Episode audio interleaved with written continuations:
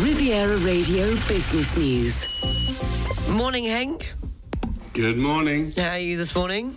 Very well, thank you. Lots happening in the world today, it has to be said. We're off and running in terms of the big data releases and the impacts on the markets, UK inflation figures coming through. So it's, uh, it's a big morning today. Uh, what about the markets? How are they? Positive corporate earnings, steady US retail sales numbers helped to boost sentiment yesterday. Euro stocks rose six tenths of 1% as real estate, healthcare, and retail stocks led the gains. Shares in Novartis actually were a standout performer yesterday, rising nicely after they lifted its profit outlook and announced plans for a $15 billion share buyback program. Over on Wall Street, the S&P 500 was up seven tenths of 1%. Technology led the way. Gold continues to rise. In fact, climbed to its highest level in more than a month as the weaker US dollar and falling bond yields helped to push the price of the precious metal higher. Gold this morning, $1,961 an ounce. And we are looking at a positive start on the European bourses today. Got the Euro stocks up 14 points, FTSE 100 in London up 38 points, DAX over in Frankfurt up 13 points. And the UK inflation numbers are looking good? Well, finally, whilst UK inflationary pressures are finally starting to ease, we should remember progress has been painfully slow. The June Consumer Price Index decelerated to a better than expected 7.9% year on year. That's its lowest in more than a year, significantly less than the 8.7% May print, helped by base effects but also falling fuel prices and an easing of food inflation.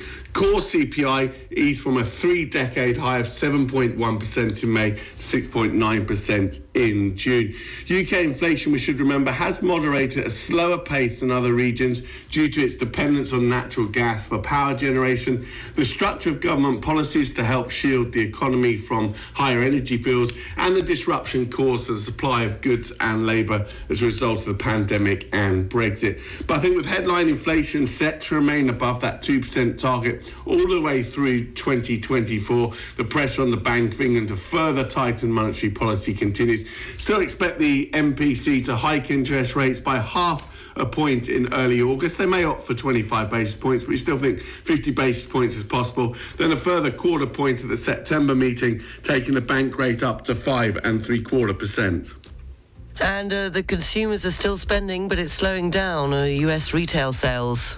Yeah, I think that's right. The consumer has been impressively resilient, we should remember, through the early stages of the downturn as labour markets have remained healthy, pay growth has been robust, inflationary pressures in the US have been easing. Although spending has shifted towards services, as you say, demand for goods has started to moderate. Retail sales still positive, though, in June, rising two tenths of 1%, but that was below the half of 1% analysts expected and below the half of 1% increase that we saw in May. Sales increase at electronic stores furniture outlets and online retailers, but purchases at building material stores, gas stations, and grocery shops decline. In terms of the outlook, well, I think given the clear economic uncertainty ahead, the stress on disposable incomes due to higher interest rates, and the forecasted moderate increase in terms of unemployment, we would expect private consumption growth in the US to materially weaken over the course of the next 12 to 18 months. In fact, we project growth of just three tenths of 1%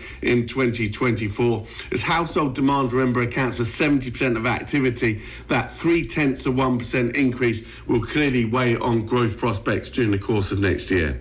And the foreign exchanges, please, Henk. Pound looking a little bit weaker this morning on the back of that softer inflation figure. Pound against dollar now back below 130. Euro dollar coming in at 112. You get one euro 15 cents for your British pound this morning. Uh, the sun's not shining, is it, in London today? It's been very dull. It's been very dull. It has to be said. All I, all we see across our news channels is the record temperatures in Europe. But let's just say the the summer in the UK has been a little bit disappointing over the course of the past week or so. Oh, I hear even some uh, British tourists have been cancelling their holidays and heading back home for the rain because it's been too hot over here. oh, oh, really? Okay. Well, that's your British tourist for you, not for me. Nice, a nice temperature. I'm up for it. I will be on Lake Como very soon, hoping uh, the temperatures listen, will be lovely. Along with Clooney, no?